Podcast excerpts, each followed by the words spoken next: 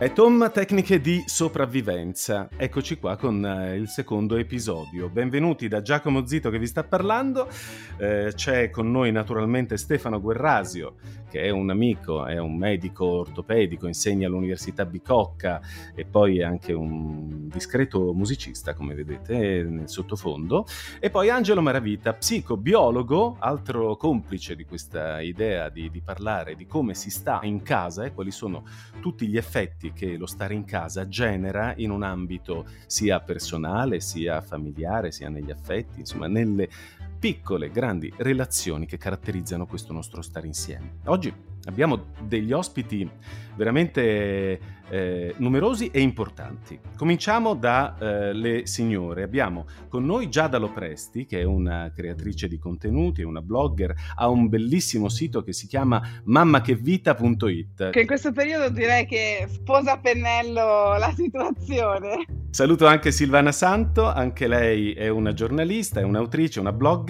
Il suo sito si intitola, e poi le chiederemo anche qual è, da dove viene questa nuance, unamammagreen.com. Buongiorno a tutti. L'altro nostro ospite è Matteo Lancini, che è uno psicologo, psicoterapeuta, è un esperto di psicologia dell'adolescenza. Ciao Matteo, benvenuto. Buongiorno, buongiorno a tutti. Oggi ci mettiamo eh, in relazione a quelle che sono le dinamiche all'interno di una casa più o meno grande, più o meno piccola, con chi ha dei figli, criticità, conflittualità, scontri o di, o di novità interessanti, novità belle che ci fanno crescere e vogliamo parlarne proprio con delle mamme. Io eh, devo dire la verità, ho dei figli ormai che sono passati in età adulta, ma da Giada e da Silvana mi piacerebbe capire com'è la quotidianità in questo momento, come la state gestendo. Diciamo che noi partivamo probabilmente da una condizione di relativo vantaggio, ecco, pur non osando immaginare uno scenario distopico come quello in cui ci siamo trovati.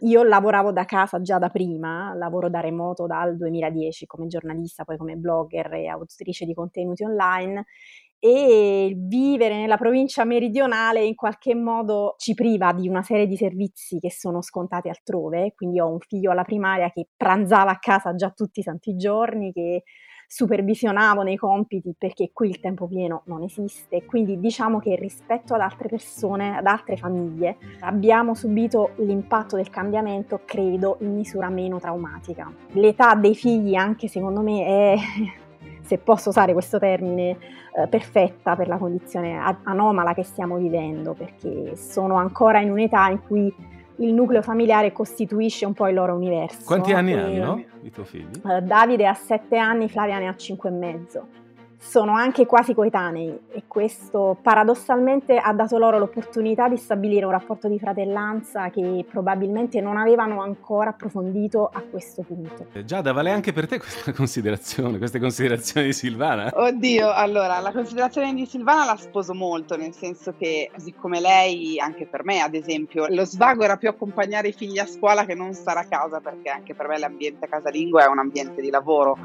che nello stato attuale ovviamente diciamo, è leggermente amplificato da tutto un insieme di, di fattori. Io di bimbi ne ho tre, 7, eh, 5, vabbè, Flavia è coetanea di, del, del mio secondo e l'ultimo mio ha tre anni solo che credo che ci siano delle variabili da prendere in considerazione, oltre al fattore numerico di figli, insomma, che può indubbiamente influire sulla sanità mentale di un genitore, anche il carattere. Il carattere che i miei tre figli hanno è una cosa difficile da gestire, ma anche tra di loro. Io la, in casa nostra vige la regola fino a che non c'è sangue va tutto bene. Quindi per, per me possono eh, noi siamo abituati a viverci, non siamo persone di mondo, non viaggiamo spesso, quindi eh, non siamo la famiglia che subito dopo la scuola tutti al parco, no, si va a casa, si fa la merenda, poi magari si ritarda, si mettono a giocare tra di loro e alla fine non si esce. Volevo coinvolgere anche Angelo, perché sono, i figli di Angelo sono un, fil- un filino più grandi dei tuoi. Noi siamo sì eh, in un'altra, in un'altra età, siamo adesso a 12, l'altro ieri, e a 15 quella grande, due femmine. Sicuramente c'è il problema, ma ormai anche con quella più piccola, tra virgolette, c'è il problema, c'è la, il, questo cambiamento per cui loro hanno bisogno di, del loro spazio, della loro solitudine, eh, che ovviamente adesso standosene tutti in casa non è tanto eh, semplice da perseguire. E la cosa interessante diciamo, di questa specie di, di esperimento forzato al quale siamo soggetti in questo momento è che tutti cominciano eh, a rispettare gli spazi di tutti perché adesso loro vedono il papà che lavora a casa, no? prima si diceva, dicevo vado in ufficio, adesso il mio ufficio è qui, anche se spesso mi capita di lavorare da casa, ma insomma adesso è proprio una costante. E quindi diciamo loro che hanno sempre detto oh ma io ho bisogno di starmene da sola, capiscono che adesso non sono gli unici ad aver bisogno di stare da soli o ad aver bisogno di avere eh, degli spazi. Forse questo è proprio il momento in cui naturalmente, senza insegnare niente a nessuno, si sperimenta questo fatto dei limiti e anche poi del bello dello stare insieme. Eh, magari sarebbe interessante sentire Matteo su questo, no? Matteo, sei stato chiamato in causa, cosa ne pensi? Prima vorrei portarmi a casa Giada perché vorrei che insegnasse a mia moglie questa regola, perché invece appunto i caratteri sono molto diversi e io sono anch'io dell'idea sangue anche qualcosa di più, ma insomma e credo che un primo aspetto che vada sottolineato è che poi ognuno, al di là dei figli, poi arrivo agli adolescenti, mette il proprio carattere. Ci sono delle persone che in questo momento stanno reagendo meglio, altre peggio. Parlo e, e lo dico subito, faccio outing, se c'era un, un, qualcosa che rischiava di farmi impazzire, dovevano inventarsi esattamente questa cosa qua. Adesso al di là Ovviamente lo dico perché per il mio carattere essere qui senza una progettualità, con l'incertezza, eh, trasformare quello che, che, è la mia professione in una cosa diversa, insomma, ognuno di noi cura i propri aspetti depressivi per investendo in alcune aree. Eh, alcuni in questo momento per loro carattere, una situazione drammaticissima, ma lo do per scontato, no? mi sembra che ovviamente quello che, su cui vogliamo comunicarci è un po' di sollievo, però hanno delle caratteristiche di personalità che riescono a tollerare meglio, altri, e io mi metto tra questi, eh, devono fare i conti con eh, delle novità, ma come diceva Angelo, questa è sempre un'occasione straordinaria, ognuno per... Si dice sempre, bisogna trasformare la crisi in un'occasione di crescita, io questo è un mantra che mi ripeto sempre, però è difficilissimo poi trovare le soluzioni. Penso che bisogna puntare sulla responsabilità e quello che sta dicendo Angelo è questo eh, bisogna smetterla di crescere i bambini come degli adulti, o meglio va bene, basta che poi non mi infantilizzino gli adolescenti. Questa è l'emergenza educativa in Italia. Bambini adultizzati a cui segue un'infantilizzazione dell'adolescenza e questo ci ha fatto perdere tutta l'autorevolezza come docenti, genitori, aumentando il potere orientativo dei coetanei di internet che sono delle ottime agenzie ma non hanno il mandato educativo. Wow, Stefano. Di sicuro questo momento di convivenza, io ho quattro maschi, eh, ho sentito le mamme di due, Angelo, due femmine, io ho quattro maschi, tra l'altro tutti vicini perché sono 2002, 2004, 2006, 2008. Io lavoro su uno spazio elastico, nel senso che ognuno deve avere i suoi spazi, ma lasciamo che si amplino a fisarmonie che si chiudono a seconda della giornata. Eh, ma il mio trucco è la, eh, la chiamo la sordità selettiva, cioè per parafrasare Checco Zalone, che aveva il mutismo selettivo, io la, ho la sordità selettiva, cioè ho imparato ad impostare una soglia di rumore al di sotto della quale eh, io non oh, mi attivo, sì. cioè lì può succedere di tutto, le senti urlare, sì, ma, ma è, però è una cosa che è nell'orecchio, è la soglia di rumore. Lì sono nell'area buona, nell'area verde, poi a un certo punto iniziano a menarsi, ridendo, no? E, e ti avvicini al semaforo giallo. Allora, eh, la cosa complessa, che lì è proprio il mestiere del papà e della mamma, è intuire quanto quel semaforo giallo duri sapete che anche per strada c'è il semaforo giallo, tu lo sai che quell'incrocio è lungo e quell'incrocio è corto.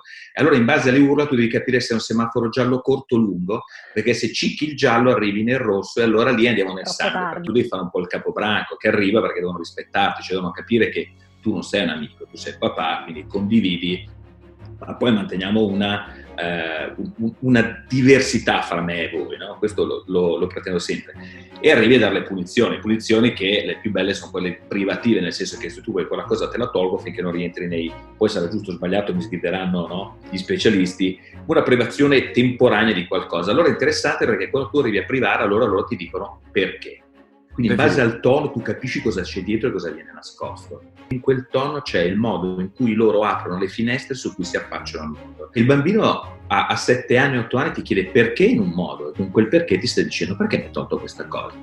Quello di 12 dice perché eh, si sta lamentando del fatto che tu gli hai tolto una cosa che è sua. il sedicenne ti dice perché? Da me il perché più secco arriva tipo tre anni prima essendo femmine, cioè, sono già avvocate, avvocatesse già verso i sei anni, sette anni. Volevo sentire Matteo che cosa, che cosa ne pensa di, di, questi rapporti fra genitori e ragazzi e come cercare di interpretare magari comportamenti che per noi sono non comprensibili, invece magari hanno un codice ben preciso. In generale, lo dicevo prima, io credo che in questo momento appunto tu fai riferimento ai modelli, alle punizioni privative, ma si sente dal tono abbiamo costruito tutti quanti, si sente dalle voci, dei modelli educativi che sono proprio quelli delle famiglie degli ultimi anni, no? che vengono definite affettive relazionali. Il vero problema dell'adolescente è che non si cresce più per trasgressione, ma per delusione.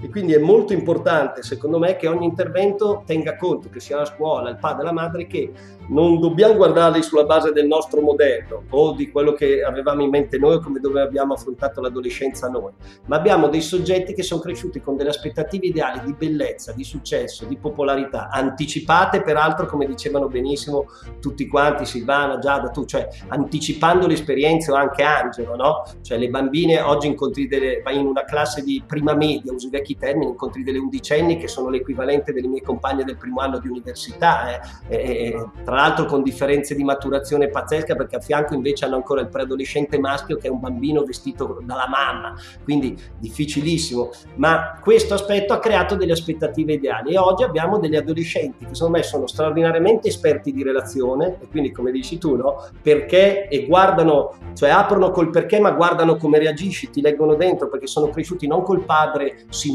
il nonno che l'allontanava, ma in una relazione affettiva di identificazione di mamme che con quattro o tre figli hanno spiegato le ragioni dell'intervento educativo, hanno costruito una relazione, però hanno questo problema, diciamo, che li dobbiamo sostenere perché hanno come delle aspettative talmente ideali che quando arriva l'adolescenza non si sentono mai sufficientemente belli e popolari. E questo implica, in poche parole, credo anche una modalità di relazionarsi della scuola e della famiglia diversa. Il sentimento prevalente del disagio adolescenziale odierno poi è la vergogna, non è più la colpa. E quindi dobbiamo avere in mente che dobbiamo sostenere dei ragazzi che poi sotto sotto, anche, anche quando hanno quei comportamenti lì, sotto la regia è più la fragilità che il conflitto e la trasgressione. Beh, eh, già una tecnica di sopravvivenza eh, Matteo ce l'ha data, quella magari di eh, determinare delle, chiamiamole delle sanzioni, io ho una cultura giuridica e quindi mi arrivano dei termini un po' te- tecnici, eh, più, più, che privativa, additiva, di aggiungere cose da fare, questa me la sono annotata. Io vorrei passare a un altro tema che è quello del tempo, perché ne parlavamo prima con, con, Silvana ed è proprio da lei che vorrei partire su questo argomento. Eh, la ritmica della giornata, ma anche con Giada ne parlavamo, diventa un elemento fondamentale nella gestione di una vita che si consuma all'interno di quattro mura. Tu che hai un, uh, un sito che è all'insegna della sostenibilità, no? una mamma green, com'è che affronti l'ecologia del tempo in questo momento e all'interno del tuo spazio vitale?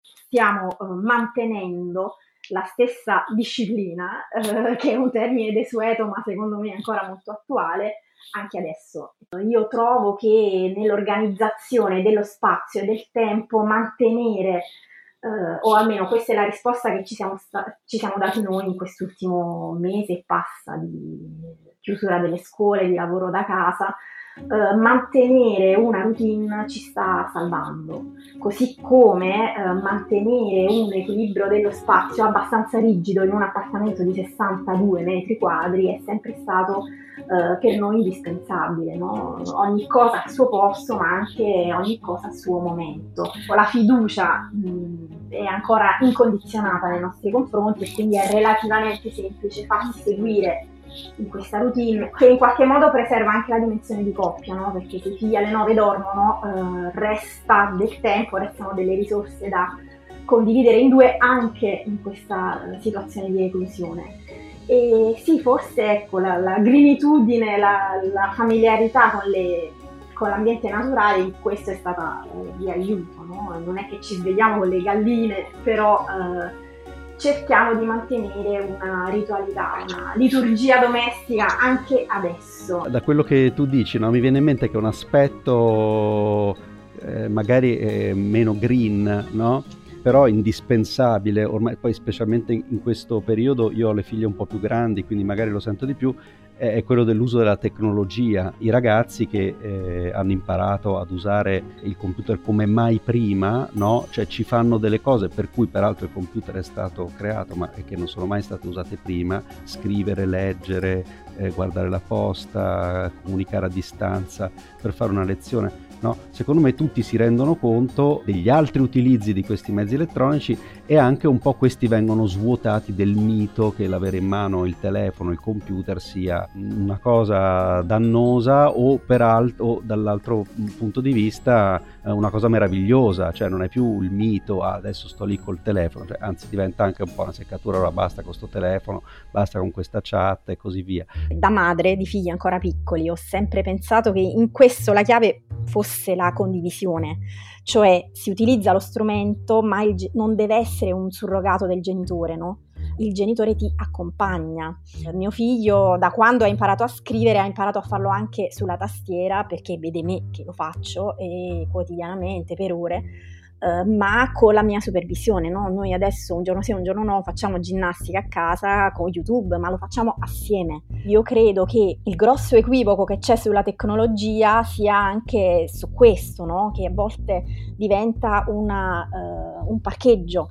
Invece, se condiviso, se è un utilizzo uh, fatto assieme al bambino, diventa poi un, ha un potenziale enorme. Grazie Silvana. Mi permetti anche di sentire un, velocemente un passaggio passaggio su questo punto che proprio tu hai colto nel, del rapporto con la tecnologia che ha introdotto Angelo, un parere anche da parte di, di Giada e poi uh, cascata. Allora, per il discorso tecnologia, diciamo che eh, io utilizzandola quotidianamente, sia per svago che per lavoro, ultimamente essendo penso il lavoro un po' calato per tutti, più che altro per svago, mi chiamo un pessimo esempio per i miei bambini. Quindi è un po' come dire, io ho sempre il telefono in mano, però tu non ti devi avvicinare. Lo trovo un po' un controsenso. Quindi sposo molto l'idea di Silvana, nel senso che è vero, non è corretto abusarne, ma se utilizzati con intelligenza trovo che la tecnologia nel suo totale sia un ottimo aiuto per i bambini. Lo dico per esperienza diretta. Il mio secondo a settembre inizia il primo anno di, di primaria e lui ha iniziato a scrivere e ha imparato a leggere un anno fa, quindi aveva quattro anni circa, eh, grazie a delle applicazioni dedicate per i bambini che gli insegnavano con i trattini, con il dito a eh, scrivere la lettera A e quindi poi in automatico lui sentiva il suono, la riconosceva, era in grado di imparare a leggerla. E poi mi sento dire ma perché se lo uso per la scuola non lo posso usare anche per divertirmi il tablet? E, e tu che cosa gli rispondi? e quindi niente, si trova un'attività intelligente da fare insieme eh, nel, post, nel post scuola. La tecnologia è allo stato attuale, almeno per come stiamo vivendo noi la situazione, l'aiuto più concreto che stiamo avendo, sia per passare del tempo insieme, sia per passarlo in modo piacevole, anche se devono esserci dei momenti di noia che comunque con i giorni iniziano ad essere sempre di più, e sia fare qualcosa che comunque possa essere utile a tutti. Abbiamo toccati diversi di argomenti, i sì i perché, gli spazi, il tempo, le regole. Io su questi, su un, fare un, un piccolo resume chiederei a Matteo e Stefano rispetto a questi argomenti che abbiamo toccato e magari alle connessioni che ci sono tra loro partendo dalla tecnologia. Matteo, qual è il tuo punto di vista a riguardo? Il tema, come lo vedo io, e la complessità è stata già detta, è questo. Innanzitutto, quando abbiamo iniziato le ricerche, così parto da questo, si parlava di vita reale e vita virtuale. Oggi più che mai si vive on life. Eh, il Papa ha aperto un profilo Twitter, vi ricordo, e non era questo, era il precedente. E chi ha in mente la storia di Ratzinger sa che non era portato per esprimere il proprio pensiero in 140 caratteri. Vuol dire che la Chiesa ha capito che la comunicazione vera arrivava lì cito proprio per dire. Ho incontrato delle suore di clausura, ho fatto tre giorni di formazione, a un certo punto eravamo diventati in intimità, hanno alzato le Birkenstock e mi hanno detto lei parla male di Amazon, ma guardi che io queste le ho comprate su Amazon. Insomma, le suore di clausura comprano SAI e Birkenstock su Amazon. Quando le ho guardate dicendo il mondo non è più lo stesso, essendo intelligente, donne di cultura, perché studiano ovviamente molto più di tutti noi, mi hanno detto ma sarete voi patologici, noi siamo il target ideale di Amazon, siamo in clausura. Io penso che in questo momento parlare di tecnologia deve essere inserito in un... Noi parliamo di tecnologia, anche la procreazione assistita è tecnologia è una rivoluzione più importante di internet, è le prime generazioni che crescono con questo dato. Pensate, si può avere un figlio senza quell'inciampo terribile di dover unire i corpi e i liquidi una notte con qualcuno. Quello che dico è che oggi essere davvero autorevoli e responsabili, mi sembra sia questo, sia accompagnare a una complessità dove a me interessa che si abbia in mente il futuro dei figli. Silvana diceva una cosa giustissima, cioè diceva i bambini, io ho e questo, ed è giusto, lei sta facendo un lavoro ma ogni fase del ciclo di vita ha le sue necessità. Un giorno quei bambini, se chiederanno alla mamma a 20-22 anni, posso usare, avremo un problema, no? Cioè l'accompagnamento verso la seconda nascita adolescenziale spinge verso dare dei valori, insegnare, avvicinare risorse, ma dare possibilità per cui uno poi a un certo punto dovrà affrontare il mondo. Oggi il corpo è stato messo sotto sequestro dalle nostre angosce e chi fa ricerche serie sa che le piazze virtuali e le battaglie virtuali hanno sostituito quegli spazi di gioco e socializzazione che una volta a Milano avvenivano. Eh, abbiamo costruito una società individualista paranoicizzando il mondo esterno e quello che in questo momento ci troviamo a gestire è un'altra complessità, sarà meglio avvicinargli la tecnologia a queste nuove generazioni per quello che gli servirà a costruire il futuro.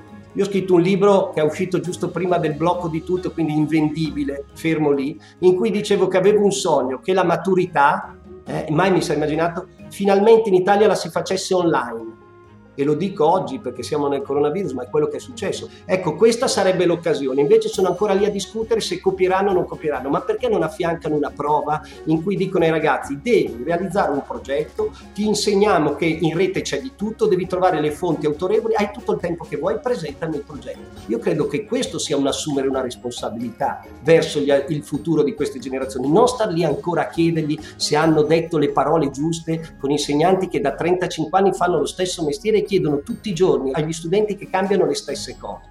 Cioè bisogna affiancare ai ragazzi delle nuove risorse che li aiutino a costruirsi un futuro. Se no un giorno magari si arrabbieranno anche. Grazie Matteo. Stefano, ti lascio, ti lascio la, la, chiosa prima di, dei saluti finali. Non mi ricordo quale contemporaneo della rivoluzione francese disse non è finito il mondo, è solo un nuovo mondo. Primo, quindi io la tecnologia non la voglio assolutamente demonizzare perché c'è e facciamo un sacco di cose, quindi odio i no, preferisco i sì ma. Nel senso che la tecnologia ha tantissimi vantaggi, però è indubbio, e Matteo questo lo potrà confermare, che la problematica della dipendenza da devices è un problema vero. Quindi, visto che viviamo e noi adulti magari non sappiamo gestirlo, la capacità di delimitare la quantità di utilizzo per non avere dipendenza diventa secondo me importante. Quindi i nostri, più che nostri ma, secondo me servono per tracciare le strade che come lo spazio elastico che dicevo prima, potrebbero essere strade che oggi sono più strette, domani sono più larghe, quindi lasciare lo spazio per muoversi, però attenzione che oltre un certo no, guardrail, oltre un certo paletto, eh, potremmo incorrere, incombere in situazioni che possono essere anche poco piacevoli. Il mio tentativo di educatore, perché alla fine mi sento questo, no? Sono quello che prende il seme e deve cercare il terreno all'interno del quale far crescere questo seme che ha già tutte le sue caratteristiche. E i perché che i bambini mi dicono forse sono un aiuto per me a dirmi papà guarda che quella è la mia strada, cerca di seguirmi. I loro perché sono l'aiuto che loro danno a noi per farci intuire dove vorrebbero andare, dove vogliono andare, per dove vanno. Insomma. Io credo proprio che eh, questa puntata, questo episodio, sia a beneficio di tutte le mamme e i papà e i genitori in generale che si ritrovano a voler essere persone migliori in un contesto come quello che stiamo vivendo. Lancio ai nostri ospiti e naturalmente anche a, a chi ha dei figli eh, come te Stefano e te Angelo con i quali si confronta quotidianamente, di chiudere salutandovi con una vostra tecnica di sopravvivenza che state adottando in questo periodo. Proprio così, una battuta. E intanto ringrazio Giada Lopresti, blogger, autrice, content producer.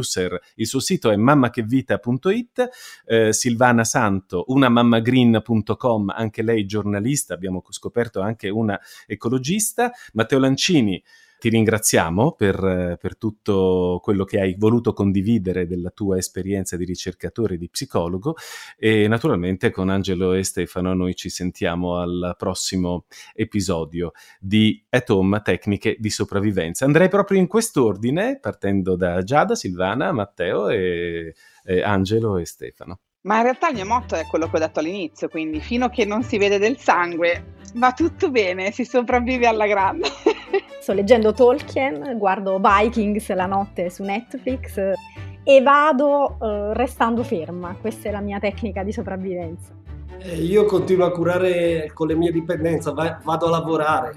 Eh, io che ho sempre odiato i reality show, cioè tuttora non, non, non li sopporto, No, penso che non ci sia bisogno, come ho sempre detto a loro, di creare una realtà fittizia e andarci a guardare dentro, perché noi stessi ora siamo in una specie di reality show eh, strano che ci fa capire eh, però che effettivamente tutti possiamo improvvisamente essere messi nella condizione di dover cambiare tutti i nostri punti di riferimento, le nostre abitudini e così via. E la cosa bella è che ci riusciamo, diciamo, adesso chiaramente parliamo di tutti quelli che stanno bene, è, è, ovvio, però ci riusciamo con delle strategie che sono molto umane e molto alla portata di tutti, non solo delle celebrities chiuse in una gabbia. Stefano, chiudi tu e ci salutiamo qua. Velocissimo dicendo, anzi, il social diceva a mia moglie quando era piccina, papà posso andare, vai dove vuoi, basta che non ti muovi. No? Quindi anziché questo, diciamo che le mie chiavi sono spazio elastico, come diciamo prima, sordità selettiva, che mi riallaccio a Giada, e terzo,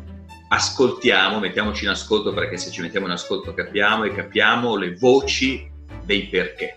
Al prossimo episodio di Al prossimo At Home Tecniche di sopravvivenza. Ciao a tutti, grazie.